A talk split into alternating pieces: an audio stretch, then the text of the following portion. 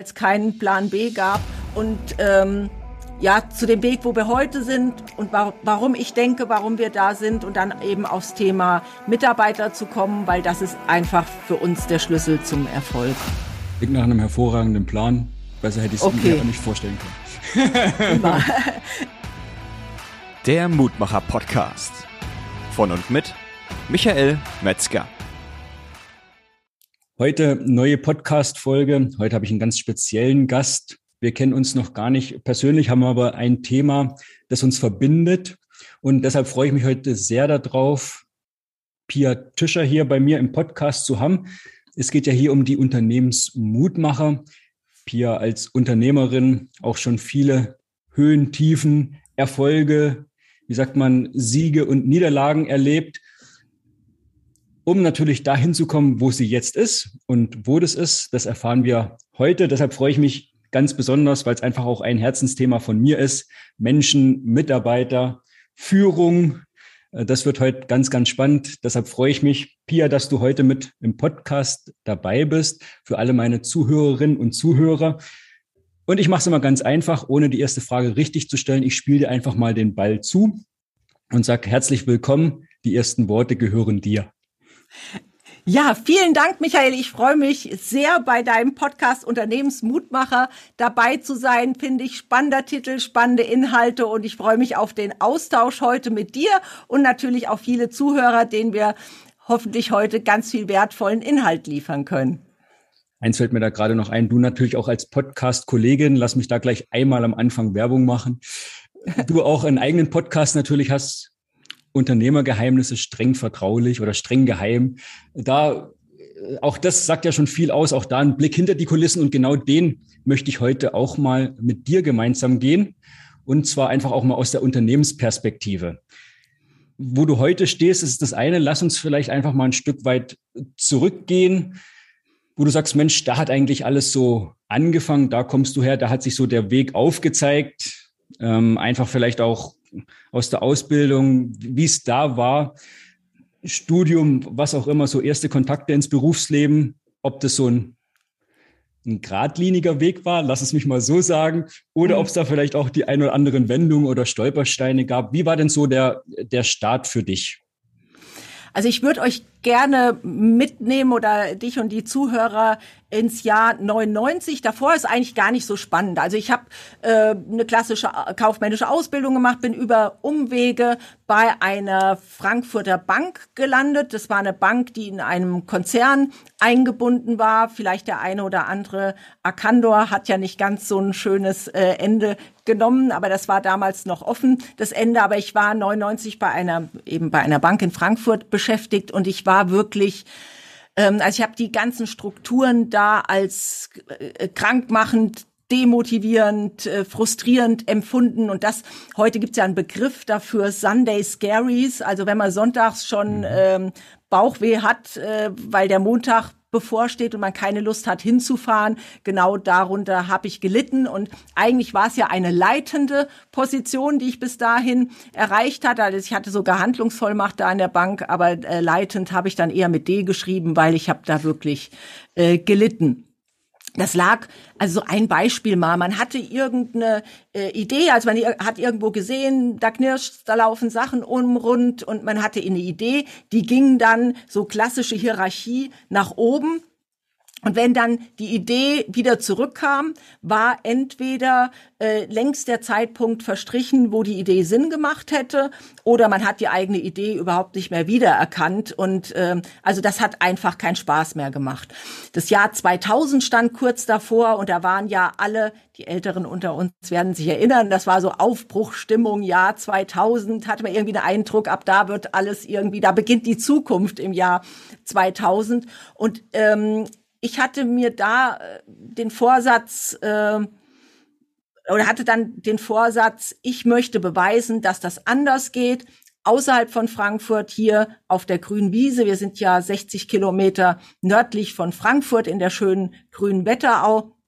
Dass es anders geht, dass äh, meine Mission war damals, ich möchte ein Unternehmen gründen, das ein ähm, erfolgreiches gesundes und freundliches Umfeld schafft für alle, die mit dem Unternehmen zu tun haben, in erster Linie eben für Mitarbeiter und Kunden ein freundliches, erfolgreiches und gesundes Umfeld.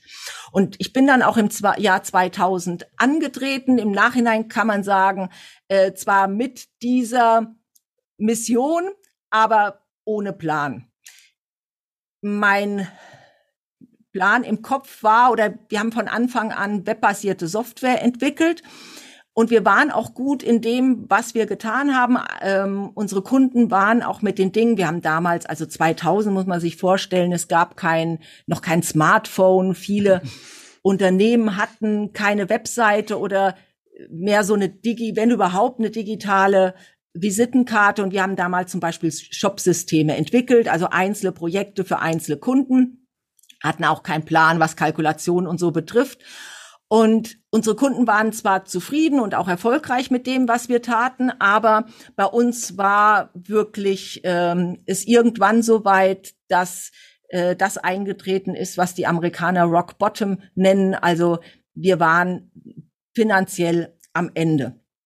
Ähm, mein Sohn war damals zwei Jahre alt, das war 2006 und Geburtstag stand an und das war so ein Moment, den werde ich wahrscheinlich nie vergessen. Ich bin zum Geldautomat, wollte Geld holen und es ist ein echt scheiß Gefühl. Äh, vielleicht kennt's der eine oder andere, ähm, wenn man kein Geld bekommt, dafür aber die Karte einbehalten wird. Und das war aber auch so ein Punkt, wo wir gesagt haben, also jetzt äh, brauchen wir Hilfe von außen. Äh, und das ist äh, auch immer schwer, sich einzugestehen, wir haben das Wissen, was wir haben, das reicht jetzt alleine nicht. Wir brauchen Wissen von außen. Und ähm, ja, irgendwie Unternehmensberater und so sind ja auch alle richtig schweineteuer, wenn man schon kein Geld hat. Da ist man dann in diesen Teufelskreis gefallen, äh, gefangen. Aber wir hatten von den Wirtschaftssenioren gehört, ehemalige Führungskräfte aus Industrie, Handel, Handwerk, die sich jetzt mehr oder weniger ehrenamtlich für einen kleinen Obolus zur Verfügung stellen, um junge Unternehmen, damals waren wir ja ein junges Unternehmen, zu beraten. Die Herren sind dann auch angerückt. Wir hatten damals ein ganz kleines Büro.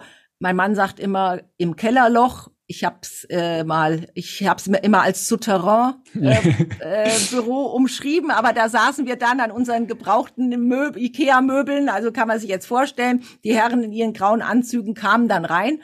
Und ähm, haben BBA und alles so vorbereitet, dann haben die da drauf geguckt. Und ich war an dem Tag dann in so einer Stimmung, oh, heute sagen die, was wir ändern müssen. Und ich mache alles, was die sagen. Die haben Ahnung, heute erfahren wir, wie es weitergeht, heute ist der Wendepunkt, also so wirklich, ab heute wird alles besser. Und die haben da, da drüber geguckt und irgendwie keine Miene verzogen. Und ich bin sehr ungeduldig, meine mein Team hier kann das äh, bestätigen. Und irgendwie dann so nach einer Viertelstunde habe ich äh, gesagt, ja, was ist denn jetzt? Wie machen wir weiter? Und dann hat er so hochgeguckt und guckt mich an und sagt, das ist ganz einfach, Frau Tischer. Lassen Sie das sein. Das wird nichts. Sie werden damit nie erfolgreich sein. Und das ist natürlich, wenn du so denkst, oh, du kriegst jetzt eine Lösung, aber du kriegst einen dritten Arsch, äh, ähm, das ist einfach richtig übel. Und ich habe dann versucht, Haltung zu bewahren und gesagt, äh, ja, dann kann man da halt nichts machen. Äh, schicken Sie uns die Rechnung. Und dann meinte er noch so, obwohl man ja niemanden nachtreten soll, der am Boden liegt, Rechnung. Wir haben Ihre Zahlen gesehen. Wir hätten es gerne in Bar. Und es waren 50 Euro. Und das war so, ach, also da bist du dann dein Rest äh, würde irgendwie, denk, hast du das Gefühl, gibst du jetzt, äh, oder Unternehmerwürde gibst du noch ab. Naja, die haben ihre 50 Euro gekriegt, sind abgedampft und es war 2006. 2007 kam dann die Weltwirtschaftskrise ganz nach dem Motto, gestern standen wir am Abgrund, heute sind wir einen Schritt weiter. Und wir hatten aber die Situation, meine Eltern haben mit Haus und Hof für meinen Existenzgründungskredit gebürgt und mhm. ich wollte auf keinen Fall, dass ich andere Menschen, die mir ihr Vertrauen gegeben haben, da jetzt mit äh, reinziehe und die Geld verlieren. Und wir haben wirklich, also was super ist, du lernst zu sparen, also mit wen, wie wenig du auskommst, das ist vielen wahrscheinlich nicht bewusst. Und das ist aber auch toll, wenn man das mal im Nachhinein, also damals fand ja. ich es natürlich nicht äh, toll, hinter sich gelassen hat, ja. Hinter sich gelassen hat. Man kommt mit sehr, sehr wenig gut äh, zurecht. Dann ist aber äh, jemand in unser Leben, Unternehmerleben äh, getreten. Also mein Mann ist mit im Unternehmen, der ähm, ein funktionierendes Unternehmen hatte in einer ähnlichen Branche und der hat uns an ganz vielen Stellen Wissen gegeben, mit dem wir uns dann am eigenen Schopf aus dem Sumpf gezogen haben.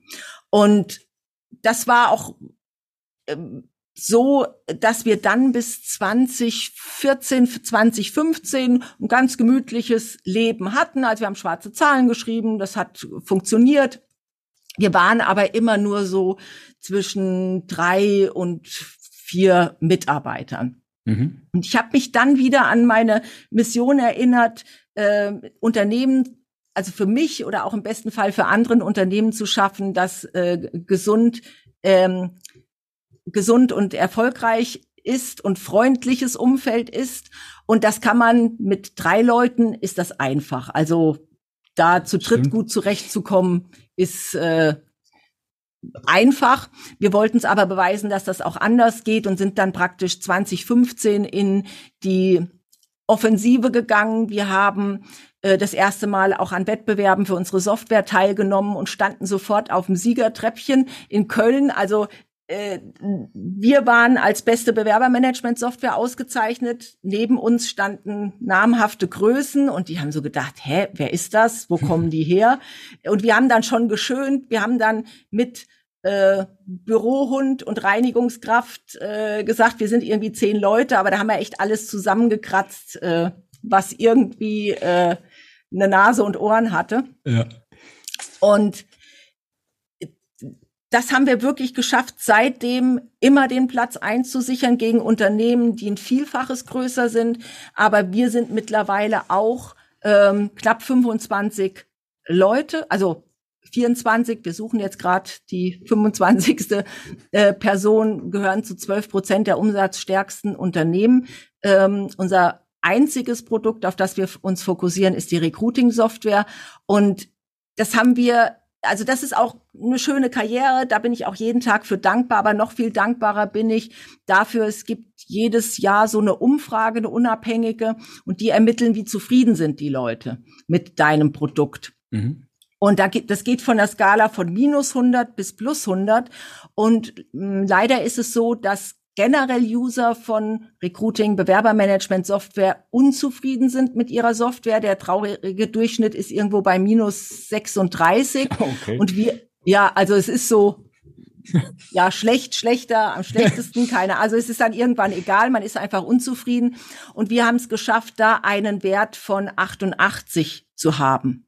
Im positiven und das Bereich. ist im Positiv ja. plus genau plus, plus ja. 88 und das mit großem Abstand vor den anderen und das ist natürlich kein Verdienst von mir, weil wir haben mittlerweile viele hunderte Kunden in Deutschland, Österreich, in der Schweiz. Ich kann mich ja nicht äh, selbst um alle Kunden kümmern und bin auch nicht so im Tagesgeschäft mehr drin, aber das haben wir einfach geschafft und das war der allergrößte Erfolgshebel ist eben, dass wir kapiert haben, das richtige Team aufzubauen, die richtigen Menschen zu finden, sich um diese Menschen zu kümmern und dann gemeinsam Höchstleistungen zu schaffen. Und das ist auch da unser Kern, was wir im Moment tun. Wir haben einmal die äh, Recruiting-Software, die alles, was man eben in dem Bereich digitalisieren kann, abdeckt. Aber ich sag mal, es ist wie mit einem, du kannst dir heute eine CRM-Software anschaffen, die tollste und teuerste. Dadurch wirst du nicht einen einzigen Kunden mehr bekommen.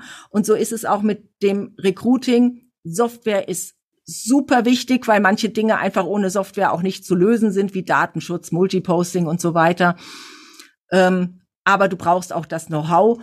Und das ist jetzt auch seit äh, zwei, drei Jahren haben wir auch äh, geben wir das ganze Wissen zum Thema Recruiting, Mitarbeiterführung, Mitarbeiterbindung eben mit an unsere Kunden raus. Und das wird auch sehr, sehr gerne angenommen, weil das eben, wie heißt so schön, also Mitarbeiter finden und halten, das ist so heiß wie Frittenfett im Moment, das Thema. Und viele verbrennen sich dran. Ja. Sehr, sehr, sehr spannend. Du hast es, du hast es gut gesagt. Du hattest erst eine Leidenschaft in der Bank, da war es aber mehr das Leiden, ja. genau, Betonung auf Leiden, stimmt. Genau, und daraus ist dann die Leidenschaft jetzt entstanden für die, ähm, für die Softwareentwicklung. Nochmal für mich kurz zum Verständnis, die Softwareentwicklung hab, hast du ja dann danach gemacht. War das immer in dem Bereich Personal und Recruiting? Nee, wir haben am, An am Anfang, also wir hatten am Anfang einen Bauchladen. Okay. Ähm, wir haben webbasierte Software entwickelt, ich, weil ich bei der Bank hatte ich so eine, ich bin ja kein Banker, aber ich war schon in der kaufmännischen Ausbildung, hatte ich einen IT-Schwerpunkt damals. Äh, ich habe bei der Rewe AG, äh, Rewe Zentral, Zentral AG gelernt und damals wurden die Scannerkassen und Warenwirtschaftssysteme eingeführt. Und ich bin schon als Auszubildende, da gab es damals noch nicht so wirklich die Ausbildungsberufe in diesem IT-Bereich, bin ich in diese Nische gerutscht und schon ganz früh immer die Schnittstelle gewesen zwischen Entwickler und Anwender und eben auch fasziniert von diesem Softwarebereich und Technik. Also ich war auch so ein Kind als Mädchen, ich habe mir keine Barbie-Puppen gewünscht, sondern Fischer Technik Baukasten, weil mich so Dinge schon immer interessiert haben. Und also war dann schon aus diesem IT-Umfeld und diese Bank hat damals für ihr Mahnwesen, äh, Recover Master hieß das, äh, war tolle Software, jemanden gesucht, der auch diese Einführung begleitet und so bin ich in die in dieses Bankwesen mhm. gerutscht. Aber letztendlich war ich auch dort die Schnittstelle äh, dafür, Menschen zu rekrutieren, die mit der Software arbeiten und die Abstimmung zwischen den Entwicklern und Anwendern generell eine spannende Sache, aber das Umfeld war halt eher destruktiv. Mhm. Okay, und ähm, du sagtest ja so 2006 ja so die, die, die, schwerste, die schwerste Zeit. Ähm, für dich, für euch als Familie natürlich, wie, wie war das jetzt zurückblickend aus Mitarbeiterperspektive, also haben die mitgezogen? Du sagst, klar, wenn es noch drei oder vier sind, dann geht es noch eher. Oder hast ja. du da auch gemerkt, dass da dann eher so war, dass die sich dann auch verabschiedet haben, weil es zu unsicher wurde, vielleicht auch für die? Nee, gar nicht. Also wir haben da ein unheimlich festes Band gehabt. Und also was, wo wir immer dafür gesorgt haben, wir haben immer alle Rechnungen bezahlt, das hat immer geklappt, wir hatten nie Rücklassschriften und wir haben auch immer auf den Tag genau die Gehälter bezahlt, weil das war uns wichtig, egal, also wie wir das zusammengekratzt haben, manchmal weiß ich es im Nachhinein gar nicht mehr äh, selbst, aber es war sogar so, wir hatten so eine enge Bindung, eine Mitarbeiterin, die heute immer noch bei uns ist, mit, jetzt ist sie in Mutterschutz, aber äh, die hatte damals sogar gesagt, ah, ich, äh, ich könnte euch auch Geld leihen. Also äh, das haben wir nicht angenommen, aber da gehört es ja schon Vertrauen dazu, seinem Arbeitgeber zu sagen, ich könnte euch auch was leihen, weil die hat die Buchhaltung bei uns gemacht und hat schon gesehen, es war knapp. Haben wir nicht angenommen, aber das war natürlich, ähm, das war ganz toller Vertrauensbeweis. Und wir haben da niemanden verloren. Aber waren auch ein kleines, enges Team. Und was wir damals schon gemacht haben, wie äh, was uns auch heute total wichtig ist, immer transparent und zeitnah kommunizieren. Äh, weil das war auch etwas, was ich in der Bank, äh, irgendjemand hat von irgendjemand irgendwas gehört und dann geht der Flurfunk los und äh, da kommt meistens dann irgendwelche Horrorszenarien, werden dann am Ende äh, kommuniziert, die so gar nicht sind, aber die Stimmung ist ruiniert und die Motivation. Und da sind wir bis heute sehr, sehr offen und sehr transparent. Wir gucken uns jeden Monat mit unseren Mitarbeitern auch die Zahlen an. Wir wissen immer genau, wo wir stehen, weil ich halte das auch, also es gibt ja so, dann gibt es eine Jahresansprache, ja, das Jahr war gut oder das Jahr ist schlecht gelaufen. Was nützt mir das im Rückblick nach dem Jahr? Wir gucken jede Woche die Zahlen an, in den einzelnen Bereichen mit den einzelnen Teams und einmal im Monat die Gesamtzahlen mit allen. Das ist ganz mhm. wichtig. Und auch Infos drumrum natürlich. Ich muss gerade, ich muss gerade schmunzeln, weil du das sagst mit der mit der Kommunikation und vor allem auch mit der mit der zeitnahen Kommunikation. Ich war heute Morgen bei einer Veranstaltung, da ging es auch um Fachkräfte finden und und binden, Fachkräfte 4.0, wie es dann immer so schön heißt. Man braucht immer Zahlen dazu. Und, ja. und da hatten die einen auch gesagt, sie haben jetzt oder sie wollen jetzt einführen, einmal im Jahr Mitarbeitergespräche zu machen. Oh Gott, ja. Und da habe ich auch gedacht, wie oft sprich, also ich vergleiche das immer gerne auch mit der Familie. Das wäre wie wenn ich einmal, einmal, einmal im Jahr mit meiner Frau zu Hause spreche. So. Und wie läuft's so? so, jetzt erzähl da wird so, aber wahrscheinlich feststellen, dass sie zum einberufenen Termin gar nicht mehr da ist. ja, genau. Wie, wie war so das letzte Jahr für dich? Was, haben wir fürs, was hast du fürs nächste Jahr geplant? Wie wollen wir zusammenarbeiten oder zusammenleben? Ja. Also so, ja, mhm. schön ist ja schon, dass das Thema dann wichtiger wird, aber manchmal denke ich dann auch, wie weit sind die eigentlich noch, noch weg? Und deshalb ja, fand ich jetzt. Aber es, ja. Das ist erstaunlich. Also ich, äh, dann denke ich immer, Wahnsinn. Und das sind ja oft auch gestandene Unternehmen. Wahnsinn, dass das so lange so gut gegangen ist. Aber jetzt merkt man es halt extrem. Äh, die Unternehmen, die das Thema Mitarbeiter nicht auf dem Schirm haben und auch jetzt nicht in die Gänge kommen, das wird ganz schwierig, diese Ressource zu halten. Mit den Gesprächen, also weil ich eben gesagt habe, wir gucken uns, wir haben immer Donnerstags KPI-Tag, Kennzahlentag, also KPI Key Performance Indicator, da gucken wir uns immer mit den jeweiligen Teams die Zahlen an, sind immer so halbe Stundenslots. Erst kommt ähm, das Vertriebsteam, dann kommt das Support-Team, dann kommt das Marketing-Team, immer eine halbe Stunde und wir gucken uns die Zahlen an. Ähm, dann gibt's wöchentlich einmal ein kurzes halbe Stunde Update über alle Informationen und ein äh, einmal Town Hall Meeting nennen wir das. Einmal im Monat laden wir alle zum Essen ein und dann gibt's noch mal alle Informationen zum Monat. Aber was ganz wichtig ist, also Jahresgespräche, Vierteljahresgespräche haben wir früher auch gemacht, äh, vierteljährlich, haben aber gemerkt, irgendwie ist das, da sitzt du da, hast am äh, Ende noch irgendeinen Zettel mit Fragen, die da äh, gestellt werden soll. Wir haben ein, also das haben wir gecancelt. Wir haben jetzt seit diesem Jahr, nee, haben wir letztes Jahr schon angefangen. Fast seit fast einem Jahr ein Konzept, das nennt sich 101s. Und wir gehen mit jedem Mitarbeiter alle 14 Tage 20 Minuten raus um Block und stellen dem Fragen, ähm, wie geht's dir aktuell? Was sind deine Herausforderungen? Ähm, was findest du gut an meiner Art zu führen? Wo hättest du gerne oder wo hast du Wünsche, etwas anders zu tun? Also wir haben da ein ganzes Set äh, von Fragen. Manchmal kommt auch das Teammitglied direkt mit etwas, aber alle 14 Tage sich 20 Minuten nur Zeit für den Mitarbeiter zu nehmen. Da sprechen wir nicht über Kunden, nicht über Prozesse im Unternehmen, sondern wie geht's dir hier heute, Stand heute bei uns im Unternehmen? Wir machen ja, wir machen ja hier einen Podcast, deshalb muss ich das sagen. Ich habe jetzt gerade Gänsehaut, wenn du das sagst, tatsächlich, ähm, weil ich das natürlich aus meiner Perspektive klasse finde, absolut.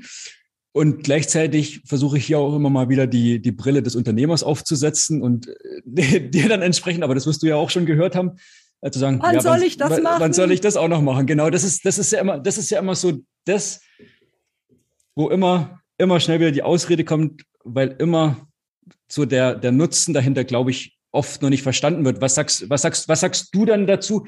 Das ist Aufwand, ja, aber also zu sehen, was bringt's?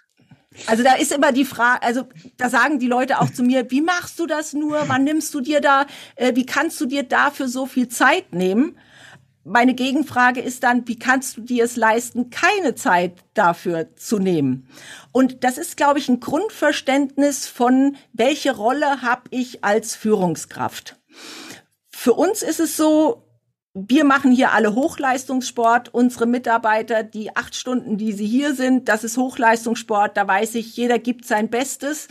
Ähm, und wir verstehen uns eher als Trainer am Spielrand, die dafür sorgen, dass die Mitarbeiter das Wissen haben, was sie brauchen, dass sie die Ressourcen haben, dass sie brauchen, äh, dass sie die Wertschätzung, Anerkennung haben und einfach eben, wenn, wenn ich sage, ich habe diese Mission, ein freundliches ähm, gesundes und erfolgreiches Umfeld zu schaffen, dann wächst das nicht von alleine, sondern das ist das, worum ich mich äh, kümmere. Und ich sehe nicht meine Aufgabe darin, jetzt direkt mit Kunden zu telefonieren oder Ablage zu machen oder Rechnungen zu schreiben, weil dafür haben wir äh, Leute, die das sowieso besser können als ich. Und meine Aufgabe ist es, mich um die Menschen zu kümmern. Es gibt so ein Zitat, ich weiß nicht, von wem es ist, vielleicht haben es auch mehrere Leute schon gesagt, kümmere dich um dein Team und die Zahlen werden folgen. Und so ist es. Also ich muss als Führungskraft die Ressourcen haben, um mich äh, um ein Team zu kümmern und nicht mich im Tagesgeschäft oder irgendwelchen Verwaltungsaufgaben zu vergraben. Hast du, hast du das auch von Anfang an, hast du das ja schon gesagt, dass das auch so deine, deine Mission war, so ein Unternehmen aufzubauen. Kann ich mir durchaus vorstellen, dass es da natürlich auch einiges an Gegenwind gab, weil es ja dann immer hieß, naja, die Zahlen müssen stimmen. Also mhm. Äh, so, und die Mitarbeiter oder die Mitarbeiter müssen dann halt das, das machen, sozusagen. ähm, hast du das auch 2006 oder davor schon auch so bewusst gemacht, wie du es jetzt sagst, oder hat sich das auch auf dem Weg erst entwickelt, dann auch ähm, da dem Thema Mitarbeiter vielleicht noch mehr Präsenz einfach auch zu geben mhm. und Wichtigkeit? Es hat sich natürlich extrem entwickelt, wenn ich an unsere Anfänge denke. Da haben wir mittags äh, mit den wenigen Mitarbeitern zusammen gekocht, zusammen Mittag gegessen. Da hattest du auch permanent den Austausch. Wir haben alle in einem Raum gesessen. Da war das nicht so notwendig, dass du jetzt noch mal einzelne Slot, Slots hast, weil du dich jeden Tag gesehen hast.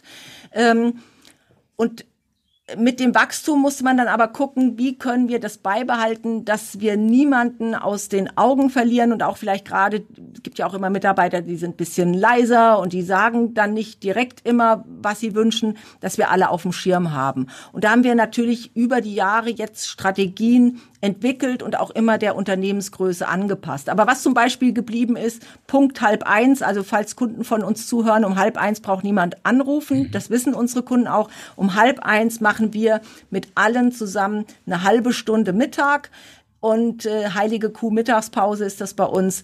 Und da wird nicht über Kunden geredet, nicht über Probleme geredet. Das ist immer Riesengeschnatter und jeder spricht mit jedem, damit auch alle miteinander Kontakt haben. Und die halbe Stunde jeden Tag ist auch sehr wertvoll.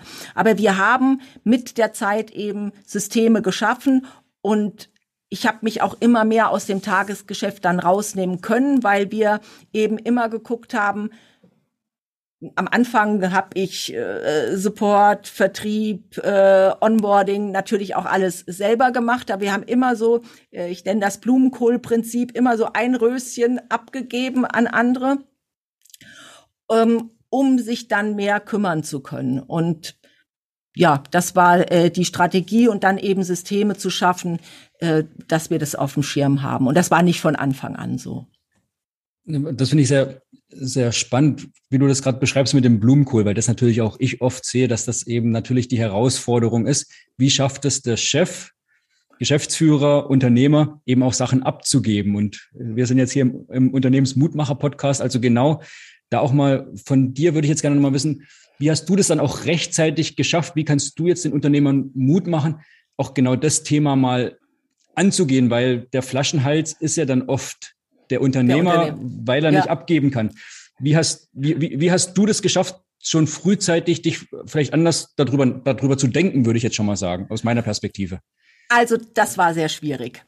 Es war so, ich habe, ich bin leidenschaftlich gern mache ich Vertrieb. Das, ich bin von unserem Produkt überzeugt. Ich sehe, wie die Kunden erfolgreich sind mit dem Produkt und ich groove mich auch gerne ein, wenn ich sehe, ah, das Unternehmen hat die und die Prozesse und denen dann zu zeigen, wie sie das mit der Software lösen können. Also ich habe so gerne Kundenpräsentationen gemacht und war auch der Meinung, gebe ich zu, keiner kann das so gut mhm. wie ich. Also niemand verkauft so gut wie ich. Und wenn das jetzt jemand anders macht bei uns im Team, dann gehen die Verkaufszahlen runter und weil es halt keiner so gut kann wie ich, war meine Meinung. Ja, verstehe. Und ich hatte auch Angst, nein, mein Baby aus der Hand geben, ich will das verkaufen, aber das geht nicht.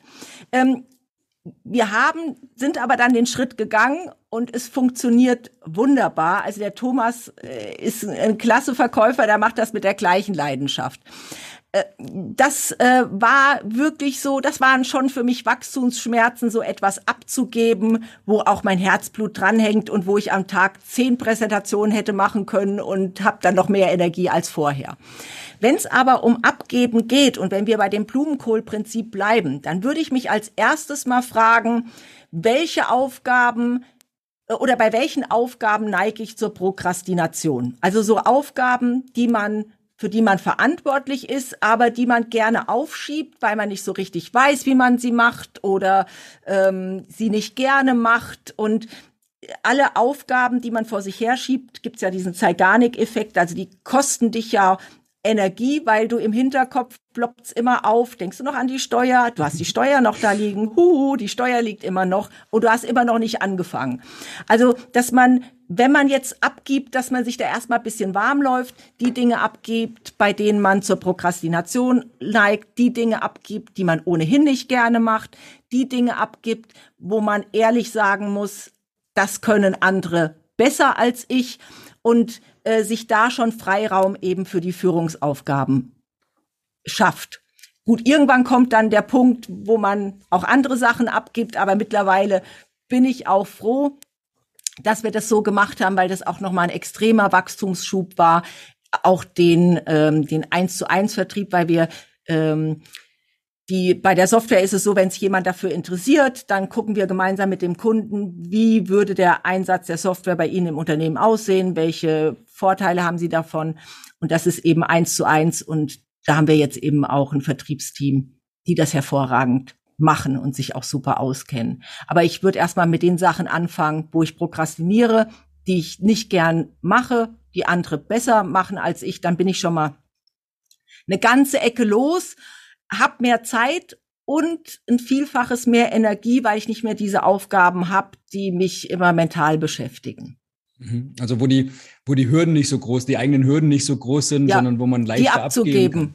Ja. Und das, das sehe ich auch so, so wichtig an, weil du das vorhin sagtest mit dem 101 als Beispiel. Ja. Ähm, jetzt weil ja, das kann jetzt, wenn das jemand hört und denkt, wie soll ich das noch umsetzen? Ja, es ist vielleicht nicht gleich daran, das jetzt sofort umzusetzen, sondern man muss erst die Voraussetzungen dafür einfach auch und schaffen, dass das Fundament passt, um das dann zu machen. Also nur das jetzt vielleicht zu machen, weil man das jetzt einmal im Podcast gehört hat und das als sinnvoll ansieht. Äh, das ist schon gut, aber es kann vielleicht nicht das Richtige sein, das jetzt versuchen wollen, sofort einzusetzen. Oder nicht in der Frequenz. Man kann zum Beispiel, also was ich immer gut finde, wenn man sich nicht sicher ist als Führungskraft, Kriege ich das gebacken? Passt das in den Alltag? Ist das das richtige Instrument? Dann würde ich immer offen mit den Mitarbeitern, mit dem Team kommunizieren und sagen, ähm, ich möchte das und das aus diesem Grund ausprobieren. Es wird ein Versuch sein. Wir machen das drei Monate lang und danach sprechen wir darüber, ob das Pilotprojekt weiter stattfindet oder nicht. Und dann kann man ja auch sagen, One One machen wir da nicht 14 täglich, sondern einmal im Monat zum Beispiel, mal für drei Monate und wir gucken, wie es läuft. Was man nie tun sollte, ist, dass man das erlebe ich manchmal, dass dann Leute so Einzeldinge aufschnappen, wie du eben gesagt hast, oh, das finde ich toll, das mache ich jetzt. Dann klappt's in der ersten Woche, in der zweiten schiebe ich vielleicht schon ein paar Termine, in der dritten muss ich es ausfallen lassen und in der vierten ist es schon nicht mehr präsent. Das darf nicht passieren.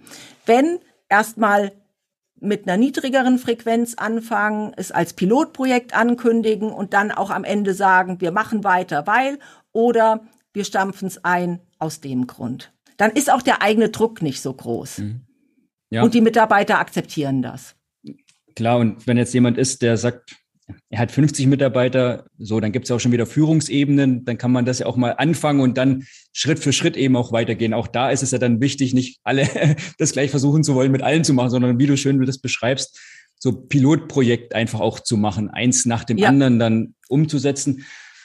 Weil ich das so spannend finde, lass uns da auch nochmal kurz rein. Du hattest ja gesagt, da gibt es ja auch keine, ich sag jetzt mal, für die 20 Minuten so eine wirkliche Agenda, oder? Man geht dann zusammen los und und wie, wie, wie, wie sind dann so die Inhalte? Also kann da auch alles Mögliche sein, dass man sagt, Mensch, der eine, ich weiß nicht, hat vielleicht Probleme äh, zu Hause oder mit dem Kind ist ja. gerade, mit dem Kind ist gerade irgendwas, ja. dass man einfach das auch mal bespricht, ohne da jetzt so den Fokus nur auf das Unternehmen zu haben.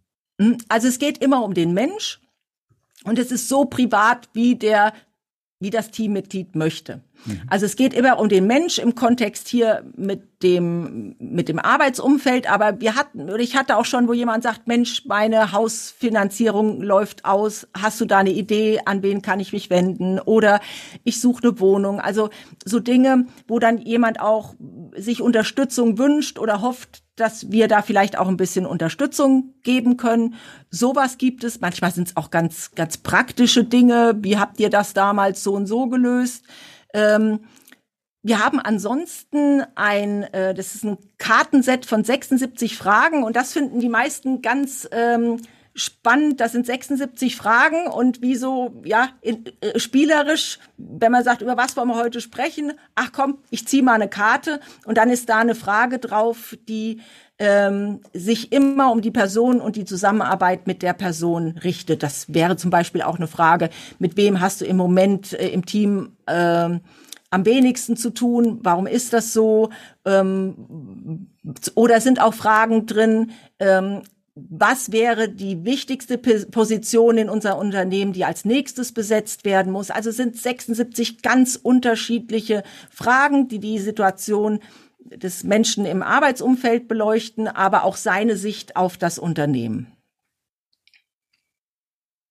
Und ist das Kartenset so streng geheim, dass es nur ihr anwendet oder können das andere Unternehmen auch anwenden? Äh, also es ist noch, äh, wer es haben möchte, ja. kann gerne an ähm, oder wir machen da eine Landingpage, die haben wir aber noch nicht. Ansonsten okay. an äh, dann machen wir, er kann gerne auch an pia.coveto.de schreiben und sobald es bestellbar ist, dann würden wir dann entsprechend bekommt die Person auch den Link, äh, dass er sich dann auch bestellen kann. Da sind wir gerade dabei. Wir haben es jetzt für uns intern, also wir geben nichts raus, was bei uns nicht sturmerprobt ist und mhm. wir haben das jetzt erprobt äh, und haben es jetzt auch drucken lassen, haben nur noch nicht die Landingpage gebaut. Aber wer sich grundsätzlich dafür interessiert, äh, einfach Pia Coveto, ich interessiere mich und sobald es dann käuflich zu erwerben ist, bekommt er dann Bescheid. Ja, genau. Das ist schon mal sehr, sehr gut zu wissen. Du siehst, da ja. drängt sich mir natürlich auch gleich die Frage auf, weil kann ja beim einen oder anderen auch das Fragezeichen aufploppen. Und ansonsten alles weitere, das erzählen wir natürlich am Ende nach auch nochmal, findet man alles ja. in den Show Notes. Ähm, da verlinken wir das dann auch noch. Also sehr, sehr spannend auch da.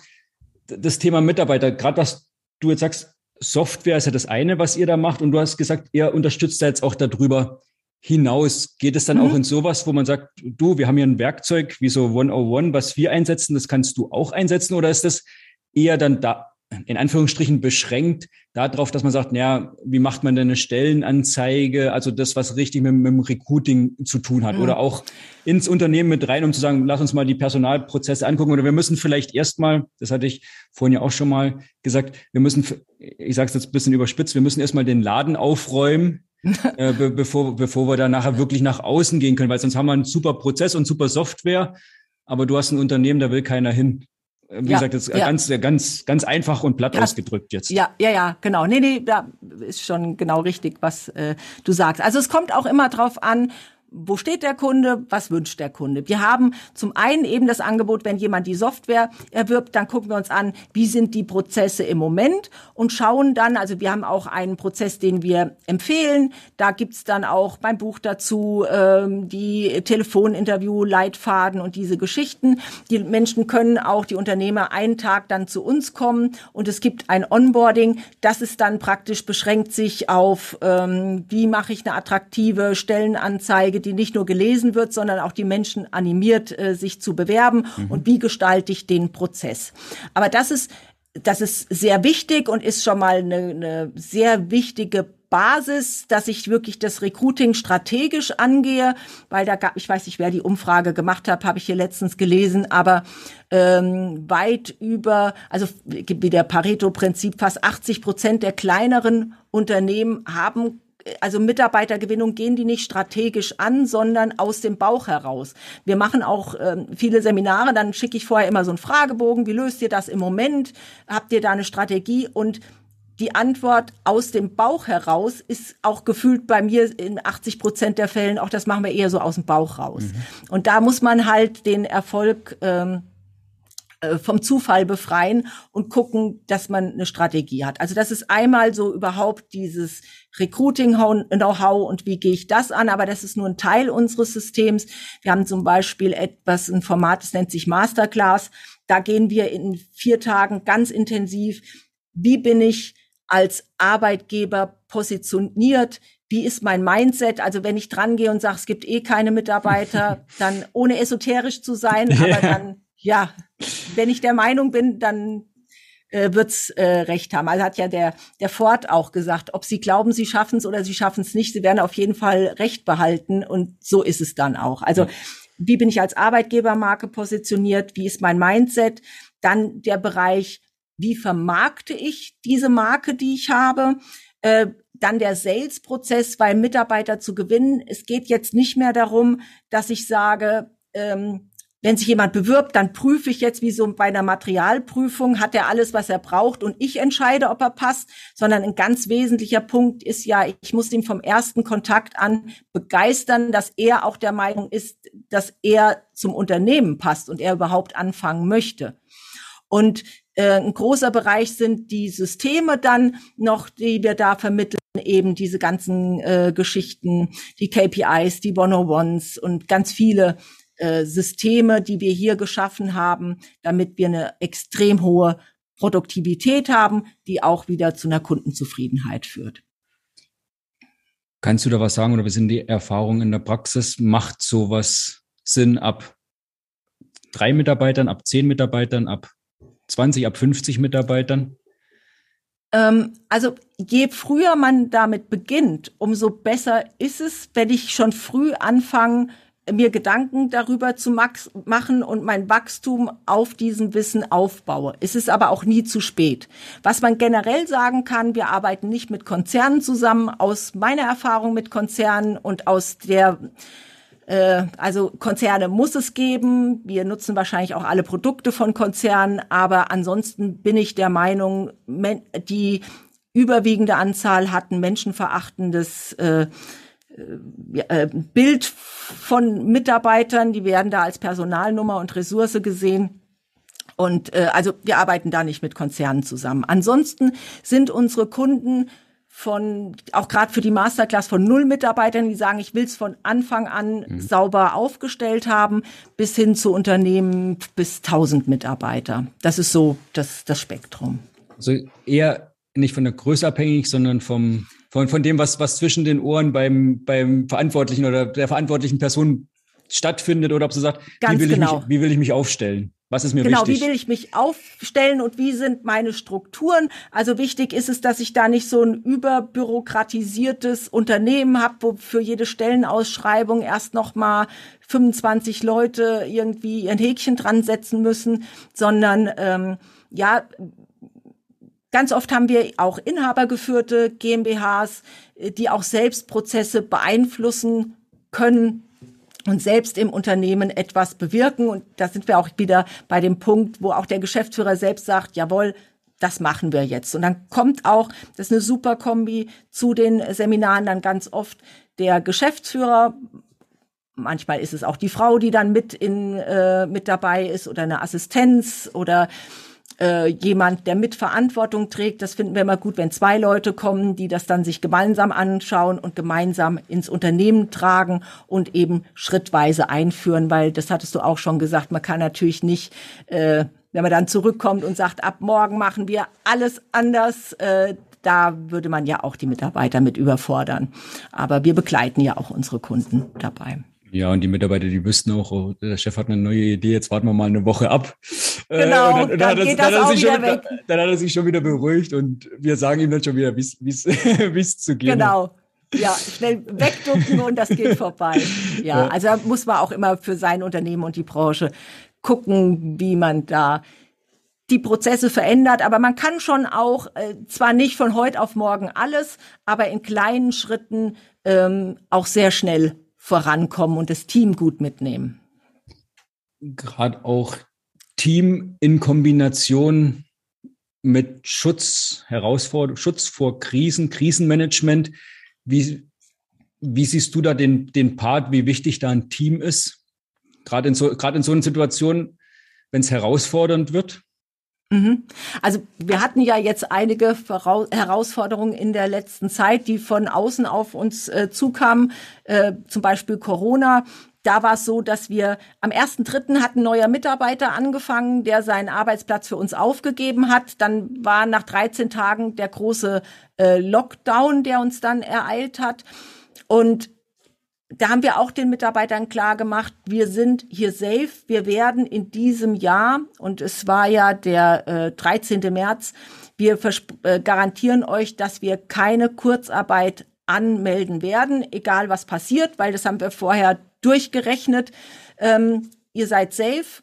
Ähm, und haben auch immer kommuniziert, was machen wir für Maßnahmen, warum machen wir die. Und da sind wir, glaube ich, auch ein Exote, weil wir haben keinen Tag Homeoffice gemacht. Es wollte niemand ins Homeoffice. Wir haben natürlich auch sehr äh, was würde man heutzutage sagen? Keiner ja, ja. Homeoffice. Aber es, bei uns ist es so, bei uns ist Hola. Also äh, alle kommen Ge gerne hier. Wir haben auch, jeder hat ein Einzelbüro. Wir haben das auch sehr gut hinbekommen. Und was ich nicht verstehe, ist nämlich, alle haben gejammert, ich kann die Oma nicht besuchen, ich kann nicht Geburtstag feiern, ich kann nicht ins Fitnessstudio. Alles Dinge, die man gerne macht und die man am Herzen liegen. Nur ins Büro gehen, um Gottes Willen. Und da ist, denke ich, dann, da läuft was schief, weil ich kann sagen, dass alle, die hierher kommen, gerne herkommen und freiwillig herkommen. Und warum soll ich dann die Leute wegdrücken und die sitzen dann daheim am, allein am Küchentisch? Ähm, und also aus diesem Grund, und wir haben das auch gesehen, das ist sogar für uns ein Wettbewerbsvorteil, wir kommunizieren das auch, wir machen kein Homeoffice und wir sind hier jeden Tag haben wir Spaß miteinander, die und sehen uns eben als Team. Die deutsche Nationalmannschaft, die würde auch nicht im Homeoffice arbeiten. Das geht nicht. Sehr schönes Beispiel. Ich habe auch immer gerne äh, Fußballbeispiele und sehe es genauso. Also die Frage ist auch immer ein Stück, wie ist die Unternehmenskultur? Ja. Und ja. klar, es können alle, es können, lass uns beim Fußball bleiben, es können alle trainieren, aber jeder trainiert für, zu Hause für sich. Wir können, die können es auch per Zoom und alles machen, aber du kannst nie das Zusammenspiel ja. Äh, wirk wirklich einfach trainieren.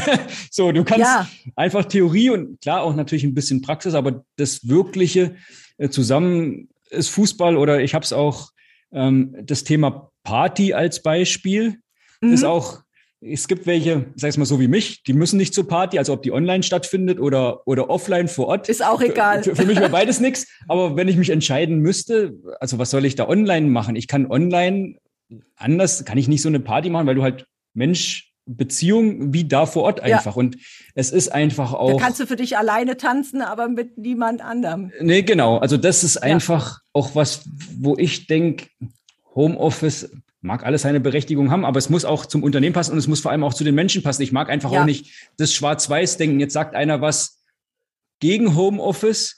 Dann ähm, ist er ähm, gleich. So, dann auf einmal ist er früher war er immer ganz oben, die Ikone, und dann auf einmal ist er unten durch. Aber ja. auch immer zu gucken, wie passt es und was hat jeder auch für eine Unternehmenskultur? Also genau. das, das finde ich so wichtig. Ganz, ganz wichtig. Also ich habe hier gerade ein Newsletter dazu geschrieben, weil mich viele auch gefragt haben, wie ist deine Meinung zum Homeoffice, Homeoffice ja oder nein? Und dann habe ich gesagt, die Frage ist eine andere. Wie ist deine Unternehmensrealität? Also für uns ist die Unternehmensrealität so, wir verstehen uns als Team. Wir stehen alle täglich auf dem Platz. Wir machen acht Stunden Hochleistungssport und bei uns ist es auch so, Feierabend ist Feierabend, äh, Urlaub ist Urlaub und krank ist krank, wobei wir eine sehr, sehr, sehr geringe Krankheitsquote haben. Aber wenn jemand hier das Büro verlässt, dann nimmt er kein Handy mit, kein Notebook mit, äh, es ruft ihn niemand an, es schreibt ihm niemand eine E-Mail nach Feierabend oder am Wochenende. Und ich, äh, für uns sehe ich das kritisch, wenn diese Grenzen verschwimmen. Ich habe eine Mitarbeiterin, deren Mutter, äh, eine jüngere Mitarbeiterin, ihre Mutter ist berufstätig noch, die ist jetzt im Homeoffice und die sagt, meine Mutter kriegt gar nichts mehr gebacken, weil die äh, abends um zehn noch arbeitet, weil sie zu Hause dann mittendrin die Spülmaschine ausräumt, die Wäsche aufhängt, äh, dann klingelt die Nachbarin und jetzt ist sie den ganzen Tag im Haushalt und im Büro und sie würde sich wünschen, dass sie wieder ins Büro fahren kann und ihre Ruhe hat. Und bei dem, also ich kann nicht sagen, äh, jeder, also es soll keiner Homeoffice machen, aber für uns ist die Unternehmensrealität so, dass ich das sehe und erlebe, dass es unseren Mitarbeitern und unserem Team, dem Unternehmen und den Kunden besser geht und dass das auch der Wunsch der Mitarbeiter ist.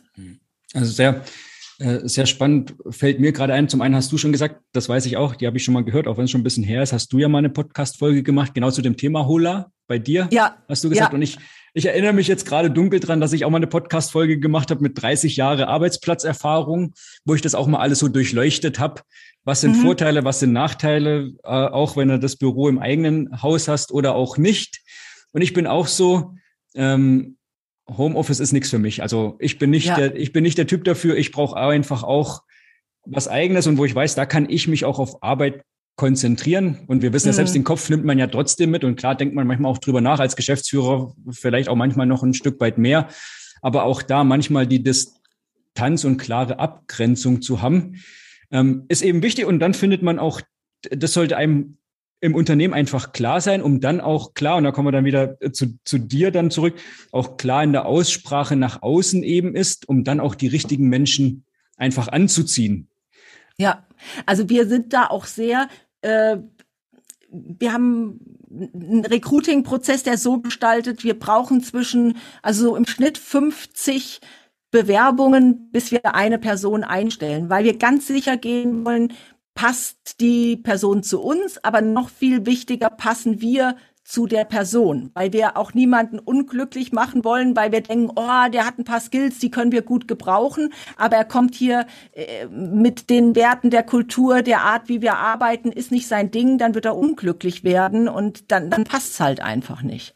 Ja, und es hilft ja dir auch aus, äh, aus Unternehmersicht eben auch nicht. Du kannst zwar sagen, okay, Haken dran, ich habe die Stelle besetzt, ja, aber suchst du, aber in zwei, suchst du in zwei oder drei Monaten wieder und bis dahin hast du, äh, ist es nur schlechter geworden. Also das, ja. schön, schön, dass du das so sagst. Ich, da wünsche ich mir manchmal einfach auch noch mehr, dass die Unternehmen einfach auch erkennen, sich die Zeit dafür zu nehmen, wie wichtig das einfach ist, mhm. sich damit vorab schon zu beschäftigen und dann eben auch mal zu sagen, okay, ich würde jetzt gern einen einstellen.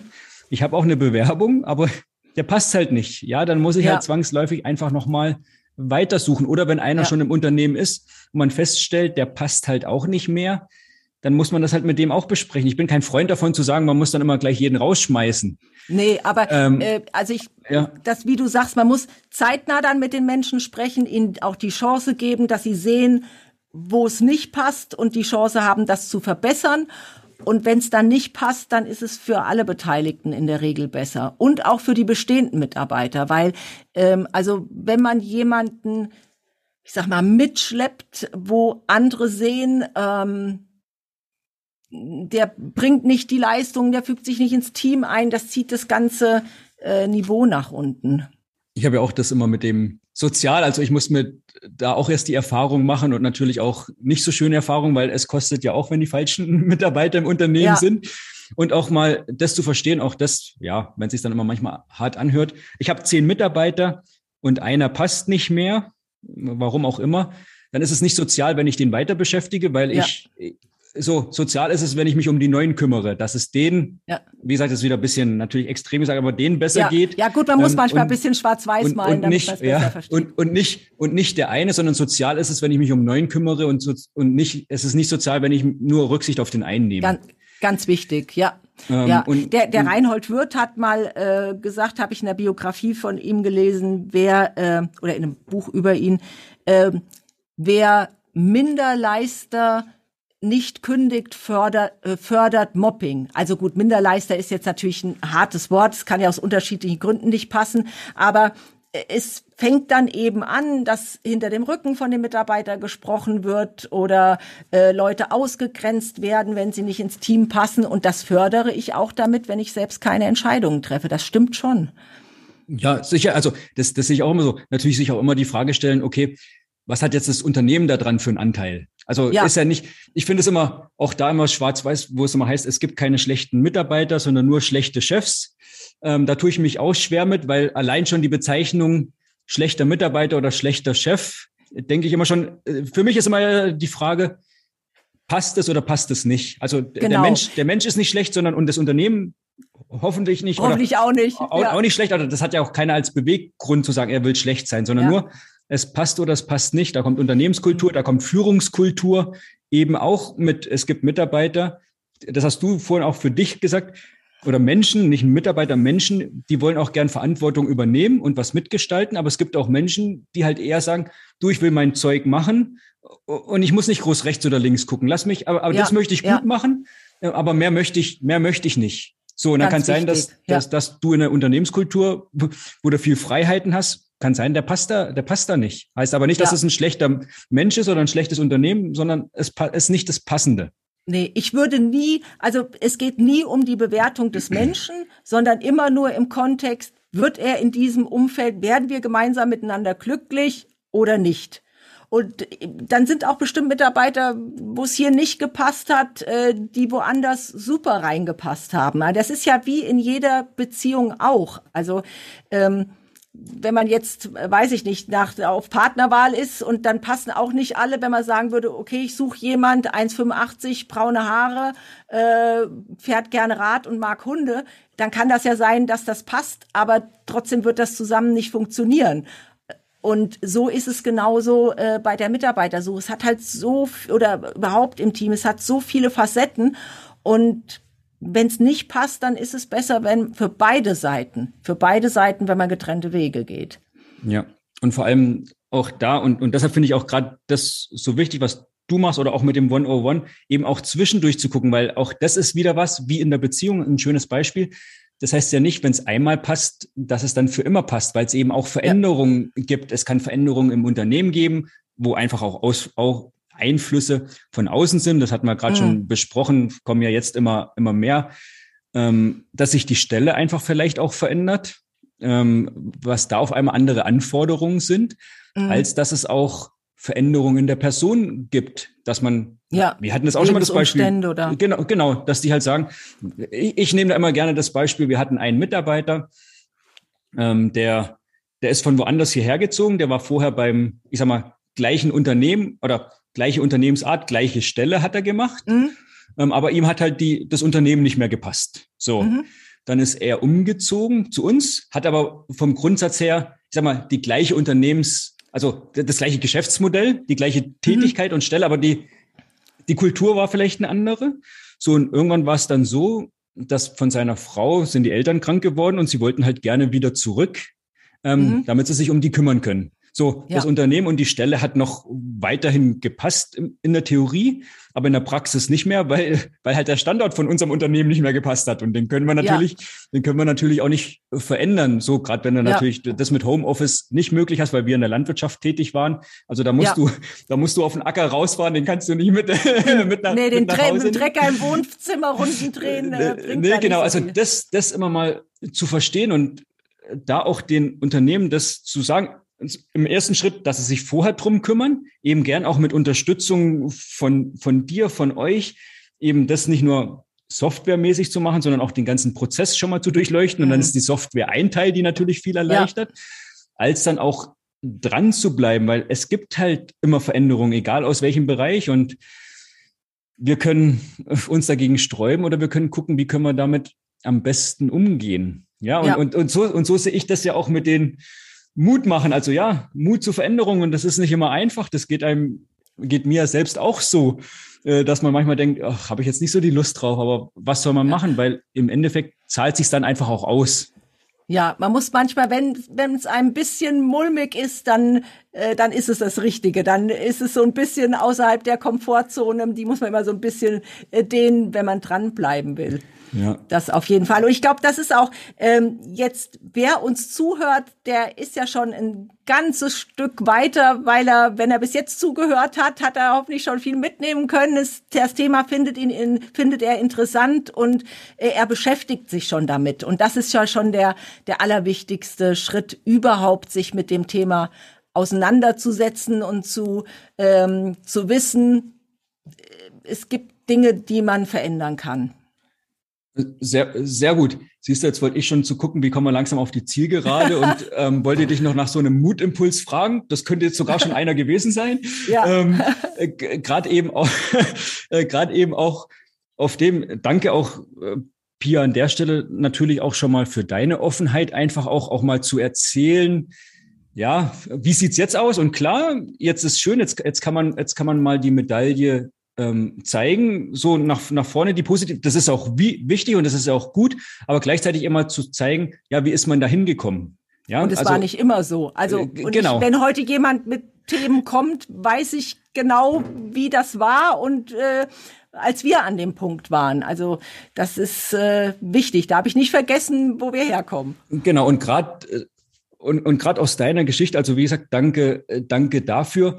Auch jetzt nochmal so ein Impuls mit reinzugeben, wie wichtig das Team einfach auch ist, die, die Menschen, dass sich das auszahlt, wenn man da investiert, dass man dann auch was äh, zurückbekommt und zwar nicht erst, wenn es zu spät ist, sondern frühzeitig schon. Was kannst du da vielleicht nochmal sagen, so ein, so ein Impuls mitzugeben, so ein Mutmacher, um den Unternehmern, Geschäftsführer zu sagen, ja, äh, nicht nur, weil es notwendig ist, sich mit dem Thema zu beschäftigen, sondern äh, was ist, was ist einfach auch so der Impuls, dass die sagen, wir sollten mal drüber nachdenken, da mal was zu machen, sich um die Menschen zu kümmern. Ja. Ich würde gerne einen Aspekt, den wir eben auch schon besprochen haben, der vielleicht so ein bisschen in der Diskussion untergegangen ist, da aufgreifen, weil viele eben Angst haben, das hast du auch gesagt, wie kannst du dir da Zeit nehmen, dich um so Sachen zu kümmern und dann äh, leide das Geschäft runter. Ich will noch mal das äh, Zitat, von dem ich nicht weiß, von wem es ist, äh, hervorheben. Kümmere dich um dein Team und die Zahlen werden folgen. Wenn man sich auf das Team konzentriert, ist es keine Zeitverschwendung, sondern sehr gut investierte Zeit, die sich auch positiv auf, auf den Unternehmenserfolg auswirken wird. Und ein Unternehmen, das sich um Mitarbeiter kümmert, ist nicht nur sehr äh, interessant und beliebt bei Mitarbeitern, die da sind, die dann auch nicht nach links und rechts schielen, wo finde ich mehr Wertschätzung, sondern also es ist gut für die Mitarbeiterbindung und es wird auch einfacher, Mitarbeiter zu finden, weil es geht in den allermeisten Fällen nicht darum, mehr Geld zu verdienen, die Mitarbeiter, die wir zuletzt eingestellt haben, kommen alle aus bestehenden Arbeitsverhältnissen und verdienen bei uns weniger als vorher, was ihnen aber allen wichtig ist, ist die Kultur, die Wertschätzung und wie werden sie als Mensch im Unternehmen gesehen. Und das ist ein ganz wichtiger Faktor, um erfolgreich zu bleiben. Ja, ein sehr wichtiger Punkt. Äh, danke dafür. Und jetzt nochmal, wenn jetzt jemand das hier angehört hat und gesagt, okay, verdammt nochmal, ich will jetzt nicht nur über den Fachkräftemangel schimpfen, ja. sondern ich will auch was tun wo sind da so erste Kontaktpunkte? Natürlich neben allem dem, wir werden natürlich auch alles in den Show Notes verlinken. Sag du nochmal, wo man dich überall antreffen kann und was da so die ersten Möglichkeiten sind, da einzusteigen, ja. um dich auch ja. näher kennenzulernen. Genau, also es gibt so ein Sprichwort, es hat noch niemand die Welt besser gemeckert. Äh, das finde ich immer sehr passend. Und ähm, für alle, die nicht nur meckern wollen, sondern sagen, ach, da will ich bisschen mehr drüber erfahren. Ähm, als erstes ist in den Show Notes ein Link. Ich habe ähm, ein Workbook, das sind 60 Impulse zum Thema Mitarbeitergewinnung, Recruiting. Das ist so eine 60-Tage-Challenge. Da gibt's jeden Tag einen Impuls zum Recruiting und Ideen zum Umsetzen. Wer das möchte, da können ja deine Zuhörer sich das absolut gratis, ohne Portokosten über den Link bestellen. Hab ansonsten, genau, habe ich schon gemacht. Okay, ja, genau, super. Und ansonsten äh, natürlich streng vertrauliche Unternehmergeheimnisse. Gerne in meinen Podcast reinhören. Und wer sagt, ich möchte noch einen Schritt weiter gehen, wie sieht das äh, mit der Zusammenarbeit aus, was Wissen oder Software betrifft, gerne an die pia.coveto.de, kurze Mail und wir melden uns gerne. Pia, vielen lieben Dank auch, dass du heute mein Gast warst und den Zuhörern da das Thema Mitarbeiterwertschätzung so viel näher gebracht hast. Ich danke dir, Michael. Es war ein sehr erfrischendes Gespräch. Danke und zum Abschluss, das wirst du jetzt dann auch mal live hören, nochmal sage ich dann immer. Vielen Dank, dass du dabei warst. Bis zum nächsten Mal. Liebe Grüße, bleib mutig. Tschüss, dein Michael. Und heute natürlich auch Pia. Tschüss.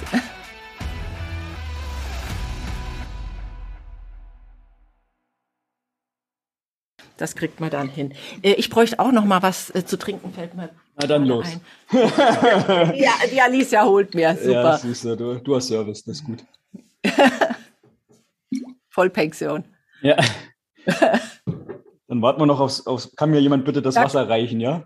Kann mir jemand das Wasser reichen, genau. kann man. Danke dir. So, Prost. Prost.